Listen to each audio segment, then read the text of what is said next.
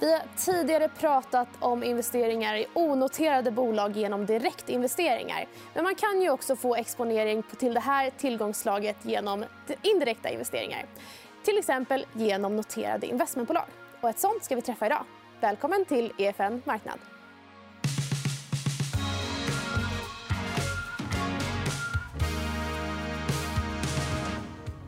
Ja, välkommen till studion, David Wendel. Tack så mycket, Julia. Du är ju vd för det börsnoterade investmentbolaget First Venture. Kan du berätta lite kort vad är First Venture? First Venture är en, ett investmentbolag och hybrid med, mot, VC-fondssegmentet. Vi investerar i tillväxtbolag inom sektorerna teknik, hälsa och hållbarhet. Vi har funnits i ungefär 15 år, så vi är en, en av de äldre spelarna på VC och investmentbolagsmarknaden. Just det. Vad är VC? Är VC? Venture capital. Eh, det vill säga i, i värdekedjan under bolagens utveckling ungefär mellan änglainvesteringar och eh, PE-bolagen. Så ett väldigt tidigt skede i ett bolag. egentligen. Precis. Man kunna säga. Och du sa att ni startade 2006, eller för 15 år sedan. Mm. Då startade ni som första entreprenörsfonden. Men ni valde att notera bolaget 2021. Hur kommer det sig att man gick till börsen? Ja, det är en mängd faktorer som har bidragit till det. När vi började den här resan 2006 eh, då var det grundarna Peter Werme och Rune Nordlander som investerade i ett ännu tidigare skede än vad vi investerar idag.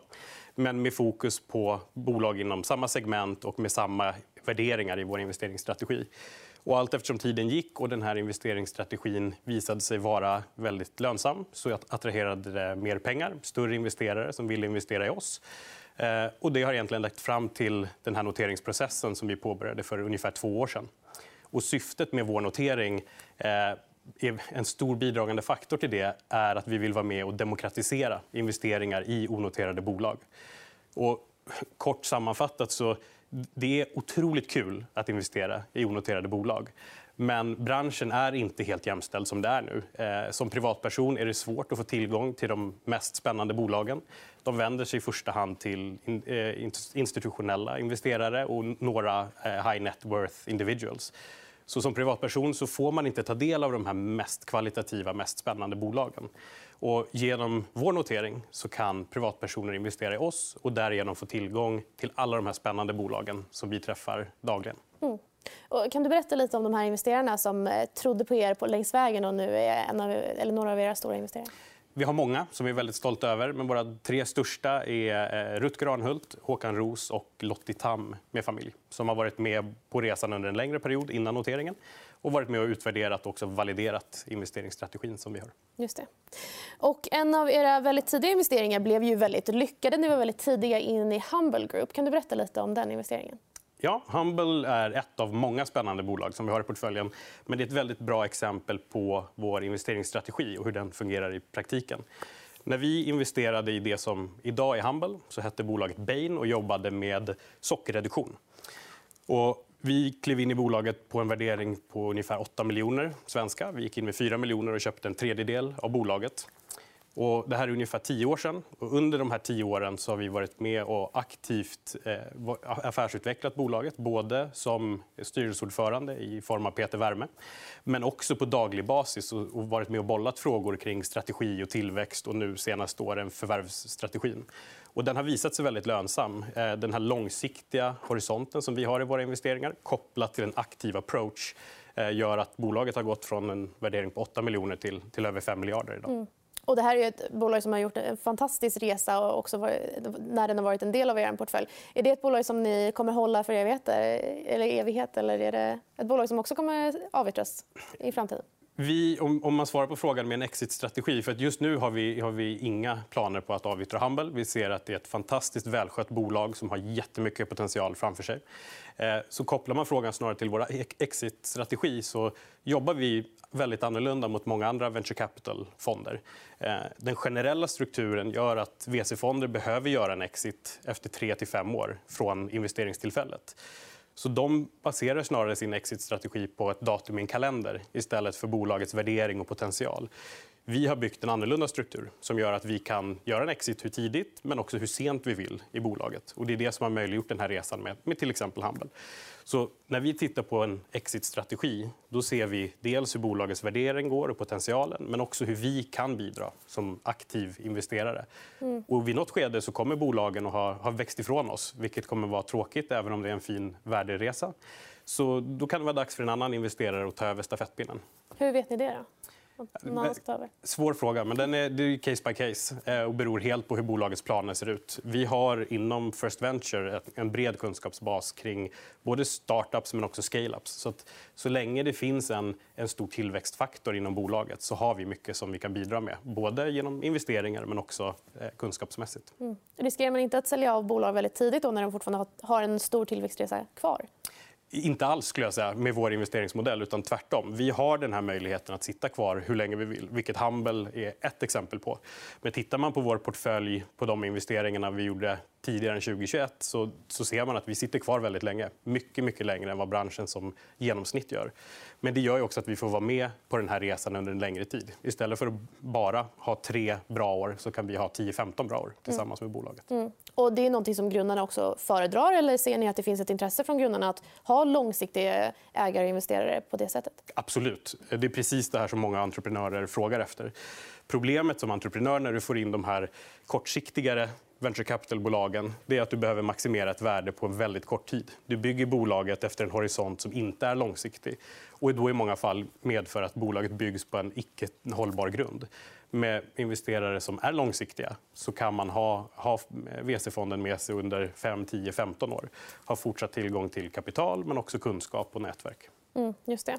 Och vi pratade lite om Humble. Och idag så är de en tre, ungefär en tredjedel av ert substansvärde. Ehm, och er aktie följer ganska mycket den, eh, den aktien. kan man ju säga. Ehm, hur ska ni diversifiera den här portföljen framöver? Det finns viss korrelation däremellan, eh, men inte helt kopplad. Vi har ju ungefär en, ja, strax under 30% i Humble, som du säger. Men vi har också en tredjedel av portföljen som ligger i en likvid position nu. Och diversifiering är, är väldigt viktigt, eh, framför allt ur risksynpunkt och något som vi jobbar med. Eh, jag skulle säga att vi har en väldigt bra riskdiversifiering idag. Vi jobbar i tre olika branscher. Teknik, hälsa och hållbarhet. Vi har ungefär 20 bolag inom portföljen och den här stora kassan som är ungefär en tredjedel av portföljen. Så att vi har en väldigt fin riskdiversifiering. Eh, dessutom ligger de här 20 bolagen i olika skeden i, i utvecklingskurvan. Så att vi har stora, fina bolag där Humble är ett men också bolag som, som precis börjar komma in i den här tillväxtfasen. Så diversifieringen finns där, men kopplat till den stora kassan så tror jag att vi kan göra väldigt spännande saker under, under både 2022 men också framtiden. Vad tittar ni på där 2022 och framåt? Vill ni, hur vill ni omsätta den här kassan? Hur snabbt kan ni göra det? Att investera kan man göra väldigt snabbt. Det handlar om att investera bra. och Det är det svåra. Eh, så för oss så eh, bestämde vi någon gång under eh, andra halvan av förra året att vi ville ha en stor likvid position när vi gick in i det här året. Vi hade en tro på att värderingarna skulle börja sjunka på marknaden. Och nu, ungefär ett kvartal in i 2022, så känns det väldigt bra och skönt att vi fattade rätt beslut. Det är ett otroligt styrkebesked att sitta med så pass mycket likvida medel när värderingar, även på väldigt fina bolag, går neråt. Så att vi har en väldigt, styrk, en väldigt stark position just nu att fortsätta den här typen av, av investeringar. Eh, ramverket är som sagt tillväxtbolag inom teknik, hälsa och hållbarhet. Och tidpunkten för våra investeringar ska helst ligga runt kommersialiseringsfasen. Det vill säga bolagen har byggt klart sin produkt eller tjänst. De är redo att börja gå ut på marknaden och sälja men behöver kapital och kunskap för att växa på rätt sätt. Mm. Finns det några specifika trender som ni kollar på inom just de här tre områdena som är extra starka just nu som ni kommer vilja haka på under de här framtida åren? Ja, men absolut. Och vi har redan börjat titta på många av de här. Men jag tror att Eh, den digitaliseringstrenden med AI och machine learning den har alla pratat om i många år. Den finns fortfarande där. Det finns mycket kvar inom den rena techsektorn att hämta. Men från mitt perspektiv tycker jag det snarare är intressant att titta på hur, hur tech appliceras på andra marknader. Som två exempel just nu tycker jag att Sustaintech, alltså hållbarhetsfokuserade teknikbolag, är otroligt spännande. Men också agritech, jordbruk eh, och livsmedelssektorn. Det är två sektorer som har en otrolig potential framöver. Dels drivet bara av ett allmänt marknadsbegär. Vi vill ha bra mat att äta. Vi vill ha hållbar, en hållbar omställning till, till el. el. Ehm, Men, men, samtidigt drivs det också av starkare krafter. Ehm, några positiva, som taxonomin inom EU men några, några negativa, som Rysslands krig mot Ukraina. Det här är saker som driver de här två marknaderna framåt. Vi vill inte ha ett stort, eh, ett stort behov av rysk naturgas och olja. Vi vill kunna ha ett sätt att odla råvaror närodlat på ett hållbart sätt. De två branscherna har, eh, har en stor potential om man kan få in den här digitaliseringen i den branschen. Där tror jag vi kan se väldigt mycket spännande framöver. Mm, spännande. Och som småsparare, då, om jag tittar på er aktie som eh, investerare och vill vara med. Det finns ju flera stycken investmentbolag som investerar just onoterat. Eh, där ser jag väldigt mycket att det är teknik, hälsa och hållbarhet. Mycket av, av eh, investmentbolagen fokuserar ju på det här. Varför ska jag som småsparare välja att eh, investera mina pengar i, i First Venture? Dels kan man koppla tillbaka det till svaret kring investeringsstrategin. Vi har en väldigt tydlig eh, position med vad vi investerar i. Vi är hårdare när det gäller hållbarhetskraven än vad många andra är. även om alla säger att de är det. Vi tittar på inte bara bolag som gör en liten inkrementell förändring. utan Vi vill se bolag som faktiskt kan få stor påverkan eh, på både värderingen på bolaget men också på människa och planet. Och vi är mycket hårdare där. Det är bara att titta på hur vår portfölj ser ut i relation till liknande bolag. Eh, och det är något som vi är väldigt, väldigt stolta över. Men för att svara på frågan så vi har den här investeringsstrategin. Den är validerad under, under mer än 15 års tid. Eh, dels av oss, dels av marknaden men också av stora prominenta investerare som Lottie Tam med familj, Håkan Roos och Rutger Arnhult. Och vi, vi, har ett väldigt spännande skifte framför oss. Timingen nu med en stor kassa i en, en marknad där värderingarna är väldigt låga gör att vi kan göra väldigt spännande investeringar och få väldigt snabb avkastning. Eh, dessutom om man tittar ännu mer på timingfrågan så, så har First Venture likt egentligen hela investmentbolagsbranschen dragits ner av marknadsfallet som vi har sett under 2022. Så just nu handlas vår aktie ungefär till en 40% substansvärderabatt. Eh, vilket innebär att jag kan ge dig en krona om du ger mig 60 öre. Eh, det är ett väldigt väldigt attraktivt erbjudande när man dessutom har den här långa historiken, den starka portföljen och den stora potentialen framöver. Mm. Ni hade ju en substansrabatt redan innan vi fick lite av en nedgång här på i början av året. Hur kommer det sig att det finns en rabatt på bolagen? Jag tror att vi är nya på börsen. Vi noterades i juli 2021. Eh, och det handlar om att få den stora massan att se det som Håkan Roos, Rutger Granhult och Lottie Tam med familj har sett under de här åren som de har varit med oss. Ehm, det gäller att kommunicera hur vi jobbar, hur vi skiljer oss från de andra VC-bolagen. Och vi gjorde ett väldigt bra jobb under, under Q4 förra året när vi sänkte rabatten med ungefär, ungefär 15 procentenheter på bara två månader. Sen kom 2022 och marknaden eh, gick som den gick. Men vi jobbar aktivt med att få bort den där rabatten. Mm. Vad tror du är de största riskerna för era bolag framöver? Det är svårt att säga. Vi, vi, all investering är kopplad till risk. Så är det. Och vårt sätt att, att hantera risken ligger ju dels i diversifieringen, som vi pratade om innan men också den aktiva investeringsstrategin som vi har. Vi tar eh, styrelsepositioner i de onoterade bolagen som vi kliver in i. Vissa av dem noterade också. Men vi är också med i den dagliga diskussionen med bolagen. Och då kan vi dels se hur bolagen går, att de följer de planerna som vi har varit med och sätta upp. Och vi kan också koppla följdinvesteringar eller även exitplaner till hur bolagen faktiskt ser ut på, på insidan. Eh, det är mycket enklare som en aktiv investerare. Mm. Och, eh, ni pratar väldigt mycket på er hemsida om att ni investerar i något som ni kallar the valley of death och att ni hjälper bolagen i just det här skedet. Kan du berätta lite? Det låter ju väldigt hemskt. Det här. Eh, vad, vad, innebär det egentligen för ett bolag och hur kommer det sig att ni har hamnat där i era investeringar? Konceptet Valley of Death kommer från den, den amerikanska, framförallt Silicon Valley-baserade venture capital-världen. Och i, I korthet så är det en, en kassaflödeskurva. Eh, bolag behöver pengar i, för att utvecklas. Och ofta går grundare, friends and family och senare änglar går in med pengar för att utveckla bolagen. Men de här pengarna går till research, till development, till att börja bygga ett team, ta sin första kontorslokal. Och det går ganska fort att bränna igenom de här första pengarna. Och tittar man på en kassaflödeskurva så, så minskar eh, bolagens kassa ganska snabbt. Lyckas man göra en omställning, lansera produkten och göra en kommersialiseringsresa som är väldigt bra, då ändrar du den och då börjar bolaget tjäna pengar. Och I botten på den här då dalen som bildas, där ligger value of death. Och anledningen till att det är väldigt intressant från, en investerings, eh, från ett investeringsperspektiv är ju att bolaget i det skedet har inte börjat tjäna de här stora pengarna. Lyckas de så kommer värdeökningen relativt snabbt. Så Det är en väldigt attraktiv tidpunkt för oss som investerare att kliva in. Men... Är det inte risk att man också kliver in när de också eh, kanske förhoppningsvis ska tjäna pengar men det blir inte så utan de, de faller faktiskt ihop? Absolut. och Det är därför den här företagsbesiktningen eller due diligence-fasen är så otroligt viktig. Vilka bolag kliver man in i? Så att för oss som investerare och även för människor som är intresserade av att börja investera privat så skulle, skulle jag verkligen rekommendera att ha en stor sourcingapparat. Titta på så många bolag som det bara går för att lära sig branschen. Vad är det som driver bolag? Och våga djupdyka i bolagen. Vad är det du tittar på då? Liksom, hur avgör man om ett bolag är på väg uppåt eller neråt i en sån typ av fas? Eh, det är ju tidigt, precis som du är inne på. Så det finns sällan jättemycket historik, finansiell historik att titta på. Så det man får göra är framtidsprognoser. Hur stor är marknaden de vill ta sig in på? Vad är en rimlig marknadsandel de kan ta? Och vad blir det när du lägger på finansiella kopior?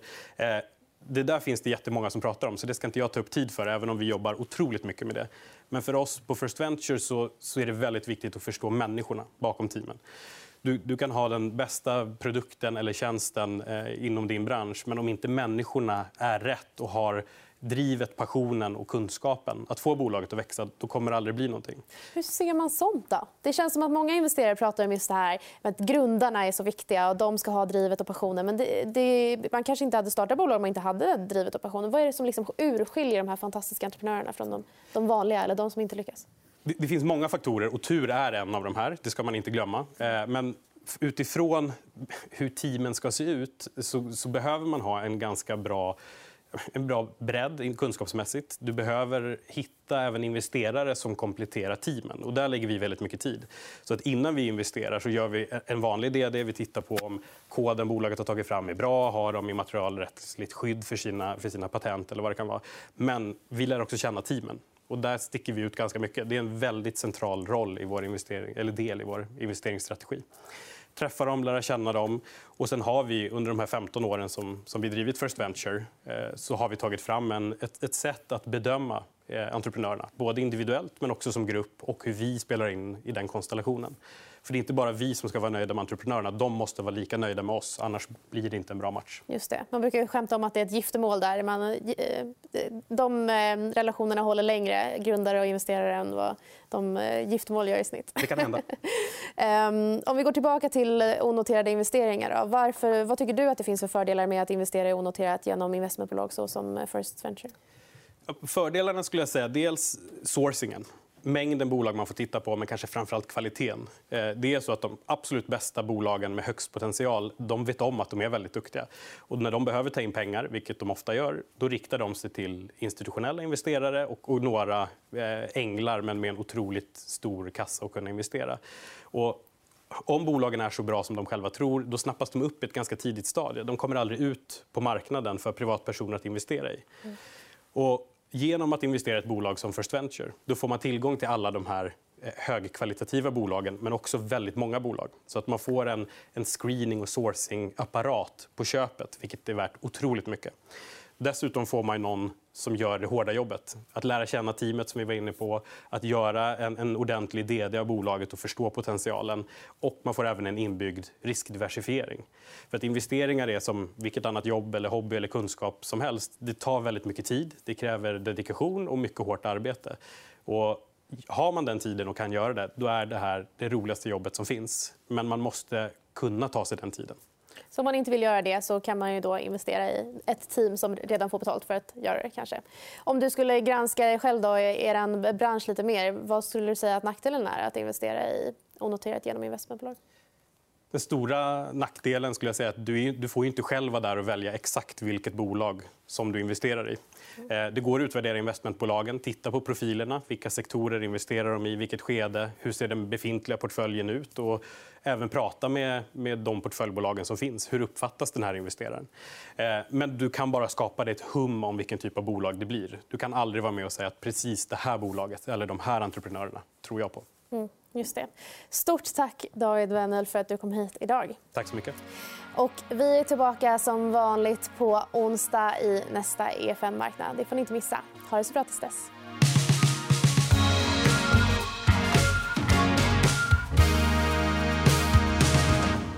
Du har lyssnat på EFN Marknad, en podd av EFN Ekonomikanalen.